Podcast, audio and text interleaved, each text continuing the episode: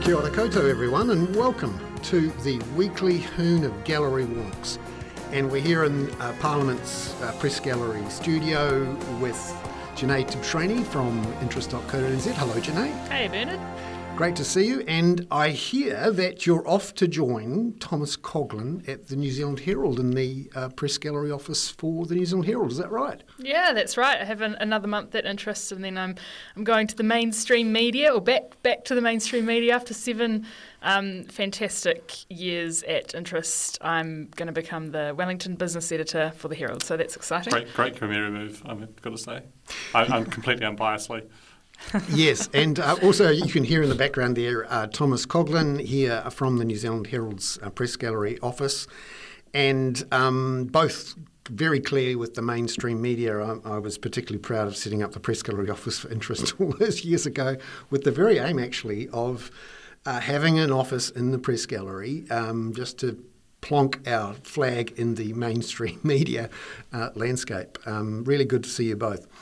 So I wanted to start off with the marijuana plant, which started sprouting in the gardens of Parliament. Perhaps someone on the protest spread a, spree, a seed a few weeks ago, and it's um, it's really good to see the lawns around Parliament are coming back to life. Nature is healing.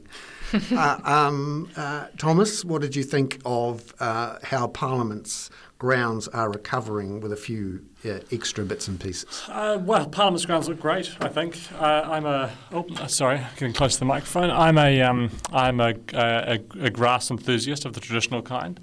Um, my dad loves to grow lawn uh, has, he he obsesses over, uh, as, as, all good South Island men do, over good lawns. Uh, he partic- particularly likes the English style where you get the hatching on the grass. You know, where the lines go one way and then, then you have ho- the vertical lines going one way, the horizontal lines obviously crossing them, and it looks very nice. It's how they do it. You've spent a lot, of time thinking about. It. Well, he's t- he's told me about this, and he likes his lawns done a particular way, which was. Um, uh, quite difficult growing up because I, you know, had to help out. Um, so I, used, I, as a as the son of a lawn enthusiast, I am very impressed by the way the lawn is regrowing. It is coming back, um, very, very, and, well. and, impressed with the other grass. You know, Welling, uh, the B, well, Parliament. We, we have Bellamy's here, and Bellamy's is, is, has gone up market with Logan Brown uh, having the contract now, and they've been trying to grow their own vegetables and produce in Parliament, and have done for some time. So there is a wee vegetable garden behind the library, and it's great to see that perhaps um, other uh, industrious uh, New Zealanders are using the grounds good. to also grow you know, their own produce. That's right, self-sufficient. we're, we're all good. Yeah. Just what was Nandor Tanczos doing? Anyway, on the on the topic of um, growing vegetables, I ran into Adrian Orr, the governor of the Reserve Bank, uh, just on on the corner of the street by um super by, segue. Yeah, by the Reserve Bank, and the Reserve Bank is also growing vegetables. Growing vegetables. Yes, wow. he told me. They, they pointed it out. Money. They don't just print money. they have a vegetable garden on the corner of um of the main main two streets. Does, there, so does it look like they've got a money tree growing in the corner there at all? Uh, yeah, something like that. Oh, that's good. Save that one for a headline. what are they point. growing? I, I don't know, but I, I did laugh because anyway, it was a funny encounter with the governor on this bicycle electric thing, pointing out the. Uh, vegetable garden, and um, it's quite. Well, Wellington's a funny place. It, it is, yeah. and um, you know there was a very good paper from the IMF this week about central banks using uh, capital controls, perfectly legitimate thing to do these days. You know, as we all start to um, live in our own borders and start to think that maybe this globalization thing is uh, coming to an end. Um, Thomas, have you been sort of thinking and watching around the place at uh, whether this globalization or deglobalization is a real trend or not? Um, well, I, no more than big uh, question. Big question. Yeah, I mean, everyone talks a good game on deglobalization, and I think, I mean, even since uh, like uh, Obama started to talk about um, deglobalization a little bit, with you know, he, tried to put some political pressure on Apple to onshore some of their um, some of their their computer manufacturing, and, and Apple, I think, briefly did. They brought back. They, they tried to make one of their very upmarket um, very expensive. Uh, I think that the Mac Pro or something. That they briefly tried to make that in America. Maybe they still do. Um, but the, you know the proof of the pudding is, as they say, in the in the eating. Um, and I, I, guess like obviously everyone is talking a good game about deglobalization. And I think and I think now um, now there's actually a financial imperative to, to talk a good game about um, about deglobalization. Previously, there was just a political kind of you could you could make political hay by t- by talking about deglobalization because it was politically popular to bring back some of those manufacturing jobs to your own countries. Now, obviously, with supply chain. Um, supply chain disruption, there is a financial um, and a, a, um, incentive to perhaps bring back some stuff to, to, to a more sort of stable supply chain. Uh, but I mean, I, I still think it's, it's it's really it's a hard one to know, and I, you know I just a humble journalist, I can't really put numbers on it, but you would think that, that the real prize is to people who can create massive, more dispersed, more diverse supply chains who are more resilient to this sort of shock. I don't. I, I, when you look at the complexity of the stuff that we we want and consume you know, incredibly complicated microchips that that, are, that have minerals mined in Africa and are assembled in Taiwan you know that that, you can't make that in Kansas, you know. yeah, yeah. uh, so I, I, do think like I, I do think we we will see some onshoring, and probably not even in, in New Zealand, right? It's, it'd be very hard to find the, the number of workers in the current labour market to, to actually open up factories to make our own stuff again. Um, but you know, anyway, we'll see. Jenee, um, the other big news this week was the fallout from this apparent deal the Solomon Islands has done to uh, allow Chinese troops and ships to park themselves in the Solomon Islands, which the Prime Minister uh, was surprisingly open and uh, um, disappointed and unhappy about.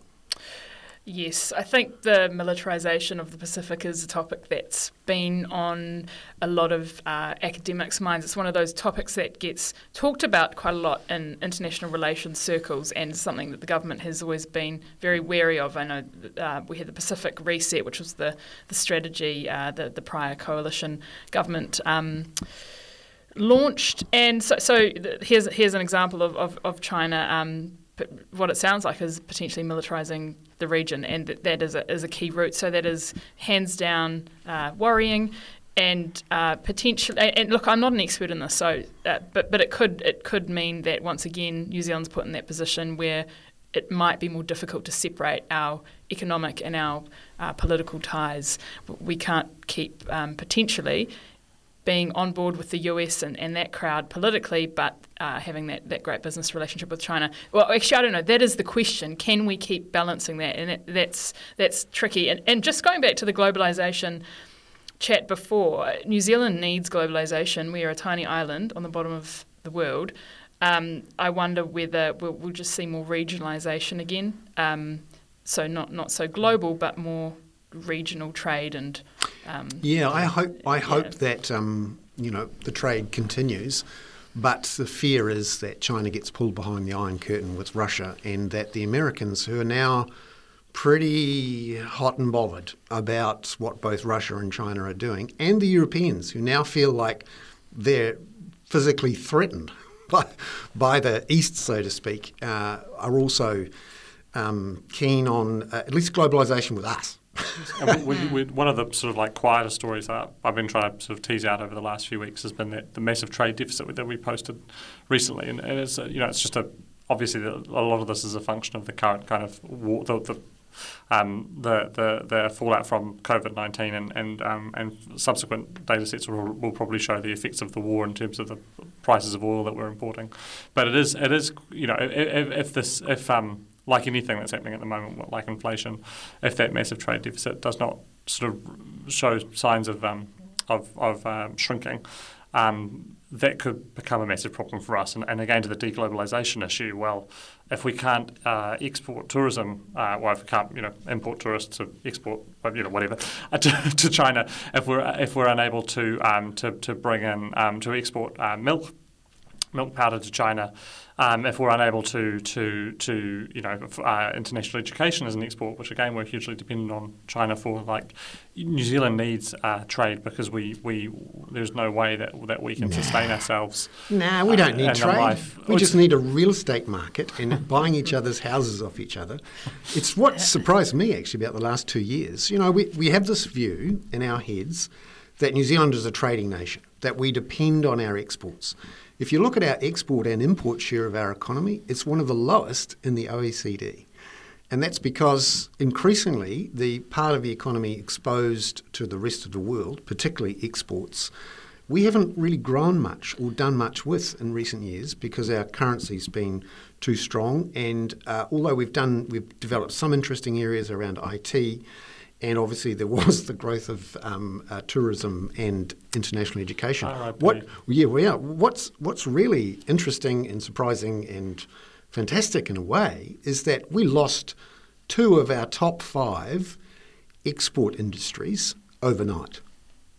Yet our currency is pretty much exactly where it was before COVID, and actually uh, our export receipts in total are higher. And that's because, uh, luckily for us, we could export lots of uh, dairy and meat and logs and fish and wine to China and the rest of the world. And we actually didn't skip a beat. You know, we've got 3% unemployment after we lost two of our top five export industries. Uh, who needs to export and import? We can just just um, borrow money and buy each other's houses and go down to Harvey Norman. You guys are about yeah. to go and work for an organisation that's partly funded by consumption of, of, of couches and, and TVs. It's great. Great company, yeah. Harvey Norman. uh, he, uh, Harvey Norman should win a, a, a Voyager. A, a Voyager Award yeah. for all those front pages. Keeping the gets. media going. Yeah, more front pages than, than any journalist. Yeah. So, um, so yeah. Just, just on that, this, the, another just another angle to this whole deglobalization thing is uh, the rise of uh, Bitcoin and cryptocurrency people who are very pro globalization, anti nation state kind of vibe, uh, you know, have lost. I feel disenfranchised by uh, central banks around the world and the control that they have over monetary systems, and they've found their own sort of uh, currency. little currency. And uh, you know, and, and regulators are keeping close tabs on that, and I think trying to reg- bring some regulation to it. But th- but it is interesting how there, whilst we're going back to uh, potentially more manufacturing in, in your own country, there is this group that's doing something quite different. Uh, yeah. And I don't know how it's it's hard to know because these are people we don't see. They're people who are in their homes on their computers, potentially very wealthy, doing things most of us don't quite understand. But but they're there. And there's also a lot of New Zealanders who are trading in crypto. When you look at the surveys of what proportion of Sharesies owners uh, are trading crypto, it's a it's a double digit percentage number of the population, with the focus mm. particularly on on young people. And um, sadly, it's just a big old punt uh, on on a leveraged um, uh, win in the in the crypto market. And actually, it's becoming quite mainstream now too. I note that Invest Now, which is an um, investment platform that you can go and invest in various investment funds by sort of mainstream um, fund managers, they have a, new, a, newish fund on there, which is like a, a, Bitcoin fund. So if I don't know how to buy and sell Bitcoin online, which which I don't, embarrassingly, I can. But I do have an Invest Now account. I can invest my money in this fund along with my investments in you know Milford funds or whatever, ANZ ones, just mainstream ones, um, which is the, uh, the, the mainstreaming of it, which yeah. I thought was quite an interesting product. Yeah. I haven't looked into it. I don't. Uh, yeah, no, this, this I mean, is not an is, encouragement. no, not investment advice. No, the the, the whole um, shock to the global trading political system is. Uh, um, shaking loose some really interesting things, and you're right, giving another life to crypto. In fact, Bitcoin is not far off where it was just before the war started. And ironically, the Russian ruble is actually higher now than where it was just before the war started. Um, that's what happens when the central bank controls the capital flows. We managed yeah. to get back to capital flows in the end. I've got about fifteen pounds of Bitcoin, and I can't remember what the password is. Oh no! Actually, no, I don't. I bought fifteen pounds of Bitcoin about when? four years ago. So oh no, that's probably hundred pounds or something. Exactly. I This is just- always you hear these great stories yeah, about people who've, who've got hard drives so in, in, in their garages that they just cannot find. Yeah. Yeah. Well, I've got an uncle who I think has has thousands of dollars in Bitcoin, but same issue. Yeah. I, we need to write them down or choose an obvious password. Yeah, yeah. No, um, moving on to other flows. Transmission Gully was the big event in and around Wellington uh, this week, and it's a political and economic event as well as a you know a physical. Let's jump on the road and drive to the Kapiti coast as fast as we possibly can to get away from the absolutely awful weather in Wellington. Um, uh, Thomas, you, you are uh, adjacent to um, lots of uh, uh, coverage of Transmission Gully, and you've been around Yes. Parliament for enough years to know that um, it's an obsession of this place, but also, you know, a, an illustration of the uh, failures, in a way, of our political investment um, process. Um, what did you think this week of the final opening of Transmission Gully? It was funny. I um, yeah, I, we we covered it, and um, I um, I actually had an interview with the Prime Minister uh, the day after it got covered. Uh, it opened, sorry, and uh, um, and we uh, uh, so I, I went up and, and um, we were chatting before the interview, and she, as an Auckland, just sort- just sort of said like people were really like excited by that opening. They were euphoric. What it, like as a Wellingtonian, what is it about Transmission Gully that that gets people going? And and I sort of had to say, well, you know, I honestly don't don't, don't know. But even it's funny, you know, Prime Minister opens a lot of stuff, um, and even she was struck by the fact that this was no ordinary opening of, of something. You know, you- Prime Ministers they open like one thing a week. Um, This is the Trans- biggest ribbon she's ever cut. this is the biggest ribbon she's ever cut. To be fair, 1.2 billion dollars. Not often you open you open something with 1.2 billion dollars. Um, but uh, yeah, I mean, it's, it's, uh, for Wellington, I guess Wellington's a city where more things close than open, um, thanks to earthquakes and infrastructure issues. Um, you know, the only thing that, that sometimes the only stuff that opens are like holes in the ground with water coming out of them. So it's big. It's a big issue for Wellington. Wellington has a as a capital city, it's, it has an embarrassing level of infrastructure. Um, and uh, Transmission Gully was you know mooted 109 years ago and was probably seriously has been seriously considered ish for 40 or so years, um, and it probably should have been built um, many many uh, years ago. Now that we're building it now, it probably shouldn't be built um, because of climate change. So. so you know, there's that, that irony that the time we're building it is the time when we should probably be building something else. But I mean, it's just, as with all roads and stuff, it's, it's a symbolic kind of opening. It's it's um, it, it's huge for um, the Kapiti Coast because that existing road is dangerous um, and uh, and and it does block frequently at the weekends and peak times. So, Um, and it is a it is a great new way to get the hell out of Wellington. It's a great way to get out of Wellington. when there is an earthquake. Yeah. Um, Jenee, you're, you're a transplanted uh, Wellingtonian, but from the north, where it is sunnier and drier and warmer. Uh, um, what, what, what's your what's your thoughts about Transmission Gully? Um, I'm not that excited. It probably because I don't drive that um, route that often. Uh, but I mean, like I'm just excited to see some infrastructure. I guess that, built, that- that actually, finished. yeah. There's been lots of talk about infrastructure, so here's a piece. But I, I mean, I don't really have a hot take on this at all. For those people who are on that route, I'm sure it's very useful. Um, I the Waterview Tunnel in Auckland is one that I love. yeah, Um, it, it, it, it's streamlined. Uh, you can get around that part of the city much more quickly. So, for, for people, you know, if it does affect your commute, that that's pretty great. Although the, the train is also very useful um, where that transmission gully road is, isn't it? The Waterview Tunnel is actually a great piece of infrastructure for Wellingtonians visiting Auckland. so it makes it No very, doubt that was why it was built. yeah, yeah. makes it very easy to get into the. So you know, my theory is that is that the Waterview Tunnel is um, is actually a piece of Wellington infrastructure, um, which we we built in Auckland. Oh, good. Write Yeah. that in the New Zealand Yeah. Herald on the front page and see what happens. I'll write up my resignation letter. but um, but yeah, I like it's. Uh, it's. I think it's. Jenee's right. It's, you know, it's, and if you if you live up there on the on the Kapiti coast, like seven to fifteen minutes, um, and, and it's particularly like like sometimes those traffic jams are huge. And I don't know if you if you have like a family. Um, and you have sports games in town at the weekends, like Wellington traffic at the weekend is terrible. Um, it will make it easier to, Yeah. um, Yeah. but obviously at a cost of one point. It's it, it is it is a I, Very I find it a fascinating um, uh, illustration or a case study of how long it takes for politics and government to make big things happen, but also the great irony that the people who often oppose things are the ones who get to open them.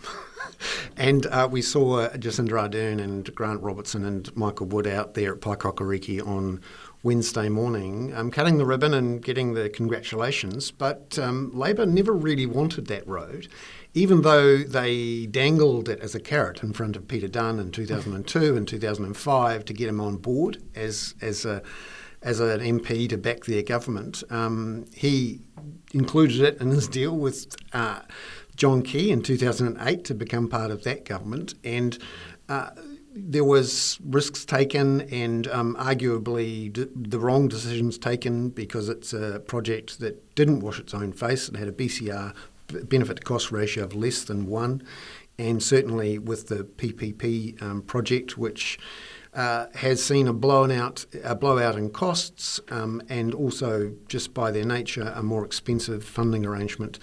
Uh, it has um, I, I think, at least uh, set back the prospects of big PPPs uh, for transport for quite some time. It's a, it's a pity in a way because what it's done is it's yet again um, made it look that the government is quite bad at building infrastructure on time and on budget. And uh, I just wonder whether this thing could ever have been done on time and on budget. But um, it, it, will be um, interesting to see whether it's one of those political things that people bank. Now that it's there, they move on to the to the next thing. And this week, the other big event was the uh, uh, move today, April the first, in benefits. Which the government uh, tried to make a big deal of. These are benefit increases that were essentially put in place at the budget last year but have been dragged into this debate about costs of living. Uh, Jenee, there was some really interesting exchanges, I thought, in question time and in the general debate on Tuesday and Wednesday between uh, Christopher Luxon and the Prime Minister on Tuesday, but also in particular uh, Nicola Willis and Grant Robertson on Wednesday, in which they went at it hammer and tongs. The argument being from the opposition that uh, hard-working, average Kiwis uh, which you could say is a code for um, people who vote national or might vote national, are uh, doing it tough. And the way to solve this is some uh, tax threshold changes, which would give some uh, relief for people who are doing it tough.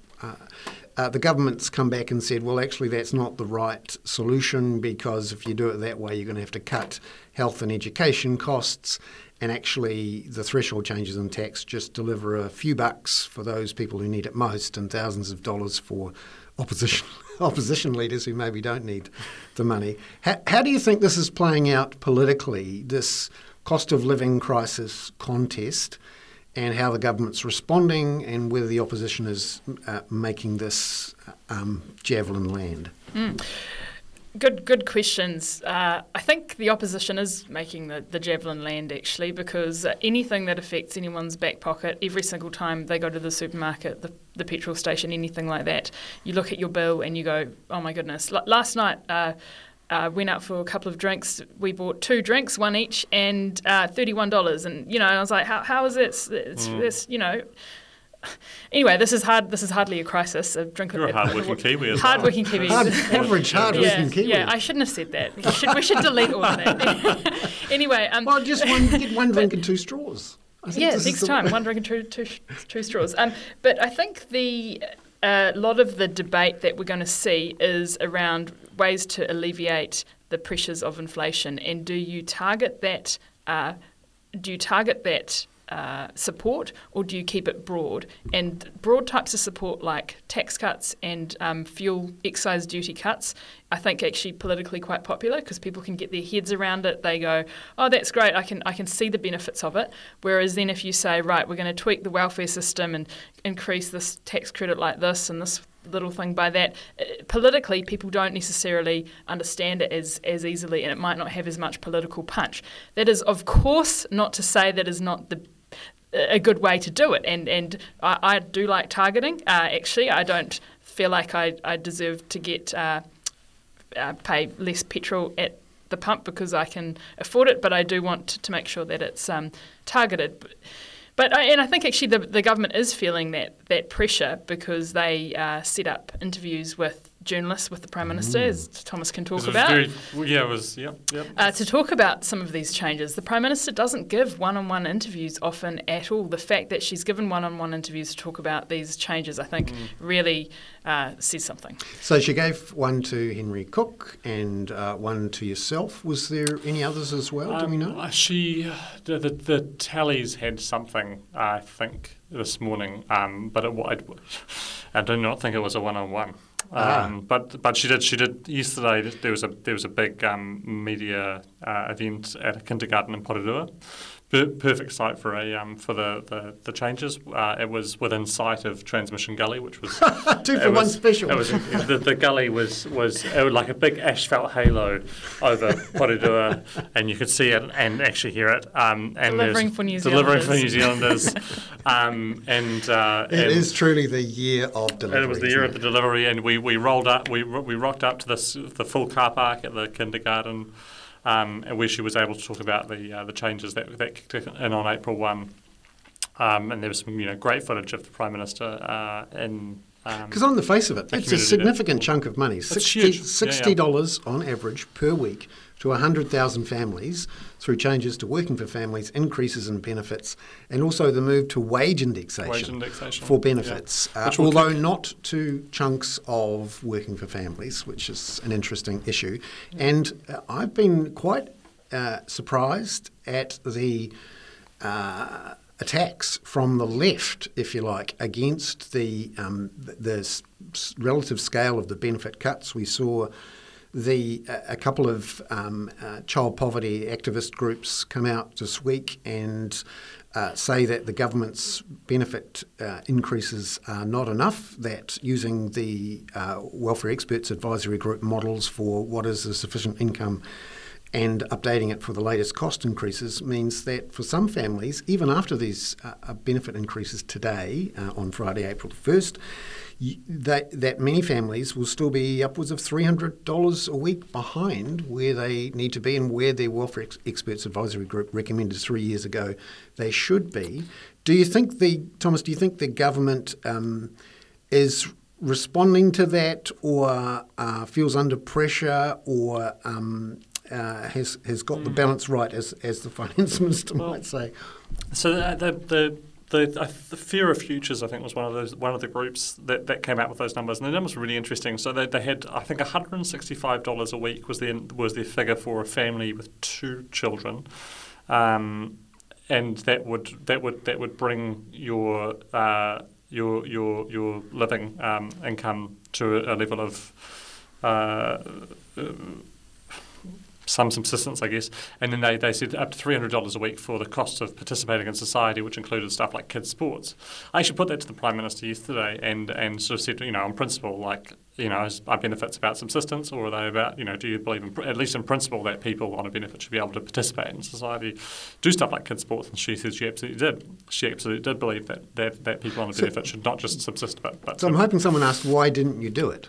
Why yes, didn't well, you, that, there's a lot why didn't you do the question. Wel- Welfare Experts Advisory she, Group? Uh, she believes that, that, that the, the the debate is slowly shifting now. So there are two points. Um, She's in charge of the freaking budget. well, she can say, "I'm going to make the the in-work tax credit apply to the kids of beneficiaries as well as people who are working, and we could uh, Hmm. properly index those benefits." She's in charge of the budget. Well, she, she she made the case that sometimes it's not as bad as it looks, and people often use comparisons with when you look at core benefit rates and just take that number, but you ignore stuff like the accommodation um, allowance and other kind of ancillary benefits that are often used, you know, put on top of, to put on top of, of benefits. So, not still not great. Um, the Welfare Experts. Advisory Group told her she needed to go with Yeah, that five five- billion, and yeah, yeah. and at, at best, um, what we've had is various um, nudgings and increases, which have got maybe two thirds of the way there. Yeah. Even though um, the government spent twenty billion dollars in cash on wage subsidies. Um, for example, the um, shifting of the in-work tax credit and making sure that the kids or people who are on benefits get that, as well as those people on uh, on working for families who are working, um, six hundred and fifty million dollars would make a huge difference for hundred thousand kids. Yet the government's refusing to do it, and. Um, uh, not that the opposition is arguing that they should either. Uh, it was interesting the responses in the House uh, to various questions um, from the opposition along the lines of uh, um, why can't the government get more people off the benefit and into work? Which uh, you can see, you can start to see the political strategy of the opposition here, which is very much to edge away from um, any sort of uh, uh, um, uh, Boris Johnson style levelling up um, uh, attempt to simply, right, we're going for the middle. We don't want the bottom feeders. Well, I think that's that, and that's, I mean, particularly this week, I think that's something that you could really see happening this week, where we sort of began th- this week with the, those those bottom feeder, or the response to the bottom feeder remarks. Uh, and then, yeah, I, I thought those those remarks were, were, were taken a wee bit out of context by some people on Twitter who were talking about them, and then sort of Chris Luxon then explained them, and appeared to sort of double like he didn't distance himself from them as much as I thought he would. So I so I actually then I sort of changed my view, and I thought, well, this is actually um, you know he's not he he does not completely endorse the whole bottom feeder kind of um, uh, label, but but he didn't he didn't exactly distance himself from that um, that critique either, and then then uh, on um, Thursday, uh, the day before the, the, the, benefit increases kicked in, they put out a statement about the squeeze middle and they, they attacked the squeeze middle line quite um, heavily in the House. So I, I, think that, that that is, I think the Nationals sort of started this, they started the cost of living um, debate with the, the, the, State of the Nation speech and that tax cut promise, tax um, bracket indexation promise. Um, and they kind of uh, positioned it as a way of addressing the cost of living crisis by saying here is here is the extra money that we can give all New Zealanders to help them meet the cost of living. Labour's then pushed back on that, saying that actually, you know, a lot of people, not just you know, not just some people, but a lot of people are going to be getting, you know, single figure dollars a week from that tax pledge. Um, you're going to be getting two two dollars a week if you're on some of the, you know very low income. You could be getting you know nine dollars a week if you're actually on a decent income.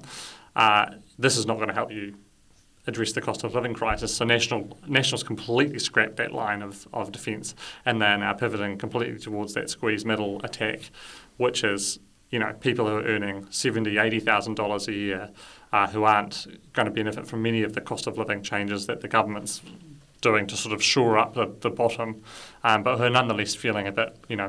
Um, yeah, I must say I'm being surprised at how Christopher Luxon has not, you know, pivoted left, John Key style, before the election with you know visits to um, de- deprived areas and uh, promising to um, you know uh, uh, even up the country. Uh, that that, that yeah. tax cut uh, policy, I know it's very early days, and there's going to be a lot more um, tax policies and budget policies to be wrapped around it as we get closer to the election. But um, there was no attempt to say this was, you know, uh, in any way um, equity neutral.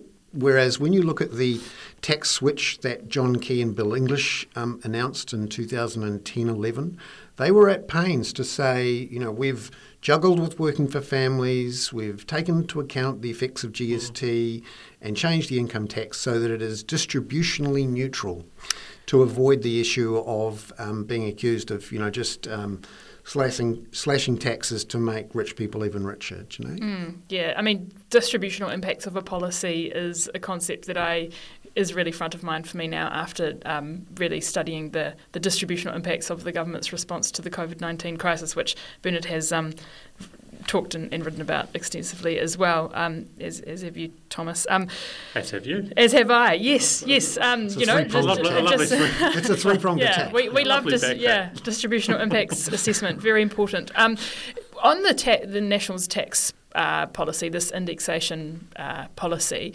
something good to think about as well is to think, well, you can support ind- indi- the, the, indexation of, of the system.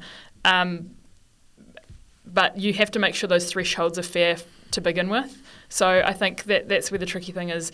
The, the, the government could actually support what National's doing, but you want to just maybe look at where those um, thresholds are to begin with, and then you adjust them for inflation from a starting point that everyone agrees is, is the right Yeah, because you know these indexing these um, thresholds is going to be a constant issue unless you somehow bake it in with an indexation uh, policy, like we've done with um, New Zealand superannuation and now the benefits, which is a very good thing. Uh, to take it out of the politics, if you like, to mm. essentially turn it into an administrative exercise. Yeah. Uh, however, it's very convenient for governments to effectively do a stealth tax increase by not changing those thresholds Exactly. and letting nominal GDP do its work, particularly at times of high inflation. And if you want to get your budget back into surplus real fast, well, one way to do it um, and to get rid of the debt in GDP terms is to uh, accidentally, on purpose, engineer an inflation spike which gives you lots of nominal GDP growth, which, because of the fiscal drag you've got, um, ploughs money into your budget and turns you into surplus pronto. Um, it's working very well for the government. We're going to get a, a budget on May the 19th, which is going to probably, even after you know a good six to ten million dollars worth of operational allowance, uh, an extra chunky money there, still get probably back to surplus in the next year or two, which is Yeah. extraordinary. The Uh, British Chancellor delivered his spring statement. They have this mini budget thing over there, and they this is the point that, that you make. You know, the, the British public finances are in absolute disarray, but but the Chancellor was able to, to come to Parliament and say, look at all this fiscal headroom. You know, look. Yeah, yeah. More good news, um, but and, and that's all come from wage inflation, um, and which is feeding through into um, into fiscal drag from the, the, the brackets. Um, but it manifests itself as massive fiscal headroom because um, you have this surprisingly large tax take. Yeah, and, news. and what it does is illustrate again how unbalanced our tax system is. We've got a fantastic broad based low rate system for everything except for wealth and uh, capital gains. And again, with this um, rule of median voting target. Uh, target driven politics that you never touch the capital gains tax it just reinforces uh, how that limit on the tools of government is continuing to limit um, what can be done to the extent where the government should have done a lot more in terms of distributing cash grants to those people at the low end, in a way like um, the Australian government's just announced this week, with cash payments of up to $450 per household for those on low to middle incomes and people who are getting superannuation benefits, albeit it's Scott Morrison's last gasp attempt to try not to lose the election that'll be in a few weeks' time.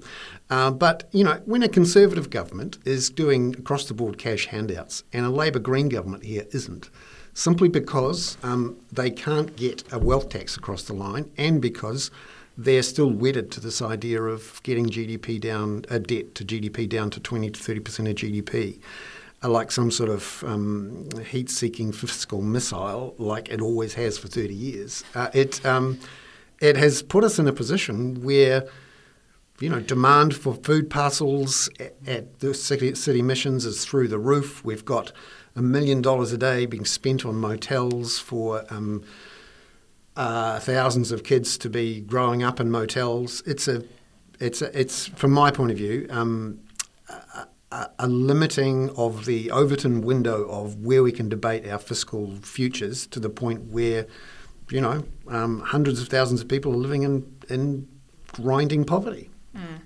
Um, just Bernard, going back to the point on tax and on the capital gains tax and, and property lack of wealth tax, um, we should acknowledge though that the removal of interest deductibility and the extension of the bright line test, which are two uh, new tax changes that target property investors, could be quite significant actually. I think the removal of interest deductibility and also the bright line test, if you buy or sell investment property within 10 years, you have to pay income tax on the gain, which for some people could be 39%, Yeah. which could actually be, which if we had a broad based capital gains tax, you'd be paying, you could put it at, say, 20%.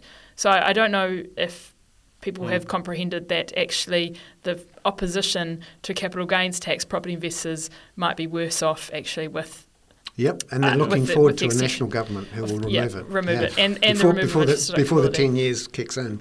That's Yeah. one of the problems. And there are, of course, the sixty percent of the population who live in the uh, who occupy their own homes who are not touched by it. Um, Yeah. I uh, was that's actually ups- sorry. It's Ni- a nice clean capital gains tax. I- I just want to say on this, the tax thing, the tax accountants are very upset because of the way these taxes inter- intersect with each other is very complicated. And um, if we just had a, a clean capital gains tax, it's much easier, and also for everyone who's, um, you know, that people in my parents' demographic of s- sitting on these homes, which have just quadrupled in value, uh, selling them off for their retirements, no, no tax if, it, if it's the family home. So yeah, I Yeah. think there's a very strong argument for making it apply to everything because you are, especially just, it's like the, the, the- it's funny the, the political debate could move to like beleaguered second home buyers who people who've had who've had help buying their first home and are then seeing their kind of wealth sort of taxed away to buy their second home if they if they did have help, you know, uh, co-investors as it were. Um, and th- those second uh, home buyers would be at a disadvantage compared to people who, who had not had help or who had bought before the Bright Line um, uh, changes were brought in. You'd, you'd, you'd see people on a different footing, right? If you if you're if you're trying to use uh, if you you and your parents go in a house together, the parents' share would be an investment share, so that would get taxed. So you're you're going to buy that second home with with less income from that first home than someone who Yeah. who is otherwise. It's a blinking mess, home. isn't it? Um, this That's is- a, it's this- a huge it's a huge mess. that's frankly another reason for a um, simple, broad-based uh, tax on the land of uh, the the residential, uh, the value of residentially zoned land for everyone Funny you should say that, because we're, we're clearing out our office, very sort of uh, tangential, but we're, we're clearing out our office at the moment. We've got an archive of all the old budgets going back to the 1960s, which I've been sort of like leafing through. Uh, sort Oh, of- I hope you're keeping Uh, them. oh, we are, yeah, we throw them out. absolutely, we're, we're absolutely keeping uh, keeping these old budgets. So, but I was reading one of uh, Robert Muldoon's old budgets uh, yesterday, um, which is funny for many reasons. Uh, the, probably the funniest for, for you two is that the monetary policy section of his budget speech comes before the fiscal policy Oh, bit. So he just talks about you know what he's. Any, but the, the most interesting lines are, the- are the fact that there is a there is something that they call a property speculators tax and a land tax. And I think a land tax is probably like precursor to rates, but I'm I'm, I'm trying, I want to work out what. what No, there the was a land tax that was quietly dropped in the early 1990s, Right. and, and, and the property speculators tax. uh, there were various taxes around before Muldoon. A lot of them got cleaned out, and in fact, one of the really interesting debates, and I'll, we'll end on this because um, people have lives and jobs, but.